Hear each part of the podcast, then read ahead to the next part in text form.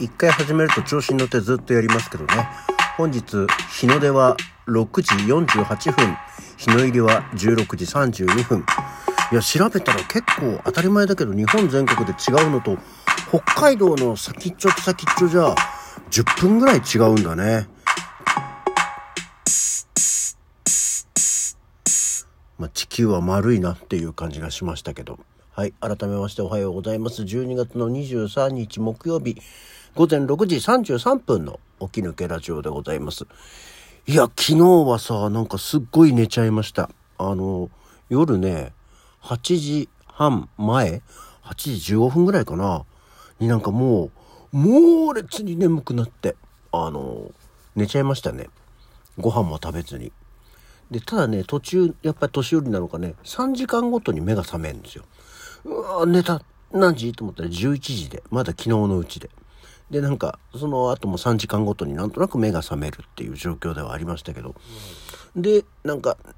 さっきいつものように起きて、寝すぎた、頭が痛いってこともなく、なんかね、まだもうちょっと寝れる感じだったんですよね。なんかそれほど何かがすごく疲れてたんでしょうかね。なので、あんまりね、普段の喋り方とも変わらない感じがしますね。はい。そんなわけで昨日は、えっ、ー、とですね、あの、年賀状の書き込みをしまして、書き込みじゃないね、年賀状の宛名書きをしまして、午前中お昼過ぎぐらいまでで終わったので、シュッとまた、えー、出かけてきましてですね、えー、いつものようにってことはないんだが、あのお風呂に行ってきました。昨日行ってきたのはですね、もう、なので、あの、日帰り温泉レポートっていうのも行ったら行ったでちゃんとやろうと思って。昨日行ったのがですね、もううちからスクーター、バイクでピューッと、もう5分ぐらいのとこにある、超ご近所の一番近いとこですね。スパロイヤル川口っていうとこに行ってきました。本当は、あの、ほんのちょっとその次に近い、うちからバイクで10分少々のところの、えー、に行こうと思ったらなんか、休館日だったんですね。なんか、全く正反対の位置にあるとこだったんで時間かかっちゃったんですけど、スパロイヤル川口っていうとこに行ってきました。え、ー、と、ここもですね、あの、ネットのクーポンを使って、えー、870円本当はそれに250円のレンタルタオルセットっていうのがつく。その分がお安くなって870円で、えー、行けるとこなのね。いやでそう前回も思ったし今回も思ったけどお風呂屋さんってすごいなと思って。まあそのお風呂入るだけならあの岩盤浴とかさそういうのっていろいろあるけれどもあのお風呂入るだけならまあ本当ほぼ1日いたって870円で過ごせるわけですよ。でもお風呂屋さんってお風呂屋さんだからさ、お風呂を常に沸かしてるわけじゃない？いつでも入れるように。だからさ、水道代がすごいよね、と思って。で、それに伴うさ、当然、お湯を沸かしてるわけだから、温泉といえども、その、わ、何？沸かしたりするわけでしょ？で、サウナとかもあるわけじゃない。で、だからガス代とかがすごいかかるよね。常にお湯を循環させてるわけだから。で、電気が使うでしょ？当然。照明とかも含めて。で、エアコンとかもついてるわけだ、室内は。で、ね、えー、漫画を置いてあったり、お食事処があったり、で、床屋さんもあるんだね。中には理髪店ね、さっぱりするんでっていうのもあって。そういう施設を全部さ、揃えてさ、常にフル稼働しているわけじゃないですか。で、スタッフも何人もいて、で、1時間に一度、お湯のチェックをしたりして、なんていうのをやってる。870円で過ごせるってすごいなと思って。なんか、感謝だな と思うわけですよ。いや、なんかね、ただ単にほら、その、例えばほら、ネットカフェなんかだと、ある意味、こう、もう個室というか部屋が用意されていて、ね、電気があればなんとかなるみたいなさ、パソコンとあれだけだけど、その、プラス水道ガスみたいな感じで、やってるからすごいね。なんかさらに、あの、時間が無制限なわけじゃん、ある意味。ネットカフェとかって時間制でしょ ?1 時間とか2時間とかっていうことがまあ多いじゃない？計算として。入浴料だけだからね、と思って。すごいなと思いましてさ、そんなスパロイヤル川口はですね、バリ島の雰囲気を出してるところなんですね。なので、こう入ってくるとあの、ガムラン音楽っていうの、あの、なんともこう口でえー、表せないタイプの音色が響いていて、で、こう、木の感じ、木の感じっていうか、枝の感じっていうかね、っていうのが、バリの雰囲気を出しているところだったんですね。で、一応、地下1300メートルから組み上げた、えー、源泉かけ流し、えー、黒湯なんですね。ここはね、あの、濃い茶色の黒湯っていうとこだったんですけども、で、揃ってるお風呂が全部で13、でもなんかね、あれなんだよね、お店の看板には15種類って書いてあったんですどうやら13種類らしくて。えー、うたたね湯、つぼ湯、あとね、これがどこにあったのかわかんないけど、電気つぼ湯っていうのがあるそうですよ。電気風呂って意外と苦手なのね。あの、ちょっとピリピリビリビリするじゃ痛くなるね。なので、入らないんですけど、電気壺湯っていうのがあったりですね。あとは、えー、炭酸泉。これは、あの、温泉自体に炭酸が入ってるわけじゃなくて、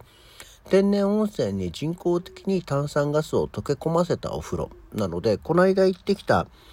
王様のお風呂は、えっ、ー、と、人工じゃない、天然の炭酸泉だったんです、らしいんですけど、こっちは人工的な炭酸泉。だから中でこう、炭酸泉って手とか足とか、まあ、体にあの、泡粒がパワパワパワパワつくじゃないですか。それがね、ちょっとつきづらい感じでしたね。で、昨日は冬至だったんで、あの、柚子湯になってましたね、炭酸泉。あの、柚子の袋がボコンボコン置いてあって、あの、柚子湯を堪能してきました。そして、あとは、あの、ジェットバス系の、えー、寝るジェットバスと座るジェットバスと、で、サウナがあって、水風呂があって、みたいな感じですね。規模はね、この間の王様のとこよりはちょっとちっちゃいんですけど、まあまあそこそこ楽しめていきました。昨日は、えー、この間はあの午前中から行ったんですけど、昨日は、えー、入館したのが3時前ぐらいかな。もうそこそこ混んでましてね。えー、で、ここは、あの、この間のとこと違って、お風呂場に、いわゆる浴槽のところにテレビがあるところだったんですよ。だから、ミヤネ屋なんかを見ながらね、あら、南青山の方で火事みたいなのを見ながら、えー、過ごしていました。で、一回上がって体を冷やしてもう一回入るみたいなね。ただここも前回のとこもそうなんだけれども、あの、館内着がないので、いちいち自分の、あの、服に着替えなきゃいけないのが、若干ね、残念ではございましたけれども。そう、そんなわけで、で、ご飯は、お昼ご飯は食べてから行ったんで、特に食事どころには入らなかったので、食事どころはよく分かりませんでしたけれども、えー、まあそこそこの大きさがある。で、ここも大広間があってゴロゴロ寝、転びながら漫画を読めるんですけど、残念ながら昨日は満席だったので、えー、その辺の椅子に座ってゴロゴロとしてみました。はい。で、こういうところね、なんかよく行くんだったら会員証を作ったり、うーん、回数券を買ったりした方がいいのかなと思いながら、ただでもあっちこっち行ってみたいなと思っているわけです。まあ、スパロイヤル川口はね、何せ私んちの近所だっていうだけなんで、あんまり皆さんお使いいただくことはないかもしれないですけど、是非お近くにお寄りの際には、あの行ってみてください。あの、普通に行ったって870円ですからね。風呂が安いなっていうのを、なんかやっぱりでもあれだね、ここのとこ風呂づいてるから、年寄り、年寄りになってくると温泉が好きみたいなのってもわかんねえなと思ったけど、だんだんなんか、あ、こう、なんか勝手に身、身から染み出てくるんだなっていう気がしておりますね。はい。そんなわけで、えっと、今日そういえばさ、旧天皇誕生日だったですよね。あの、令、令和じゃない、平成の天皇誕生日でしたよね。本来はね。ただもう、あの、即位しちゃったから、じゃない、退位しちゃったから、えー、ただの今日は上皇、上皇の誕生日っていうことにはなってますけど、別に祝日でも休日でも何もない。で、今、そういえば令和のさ、あの、天皇誕生日っていつなんだっけと思ったら2月の23日なんだね。まあ何せまだ始まって3年だし、多分去年とか一昨年去年とかはなんだかこう、コロナのこともあってなんかよくわかんない、うやむやって感じな気がしましたけどね。今は2月の23日なんだそうですよ。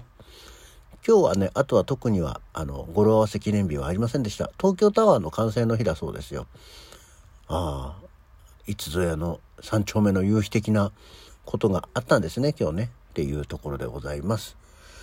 ああそんなわけで、まあ、えー、今日も張り切って仕事行ってきましょう。えー、ゆっくり休んだはずなので、すっきりといけるはず。頑張っていきたいと思います。そんなわけで、起き抜けラジオでした。また次回。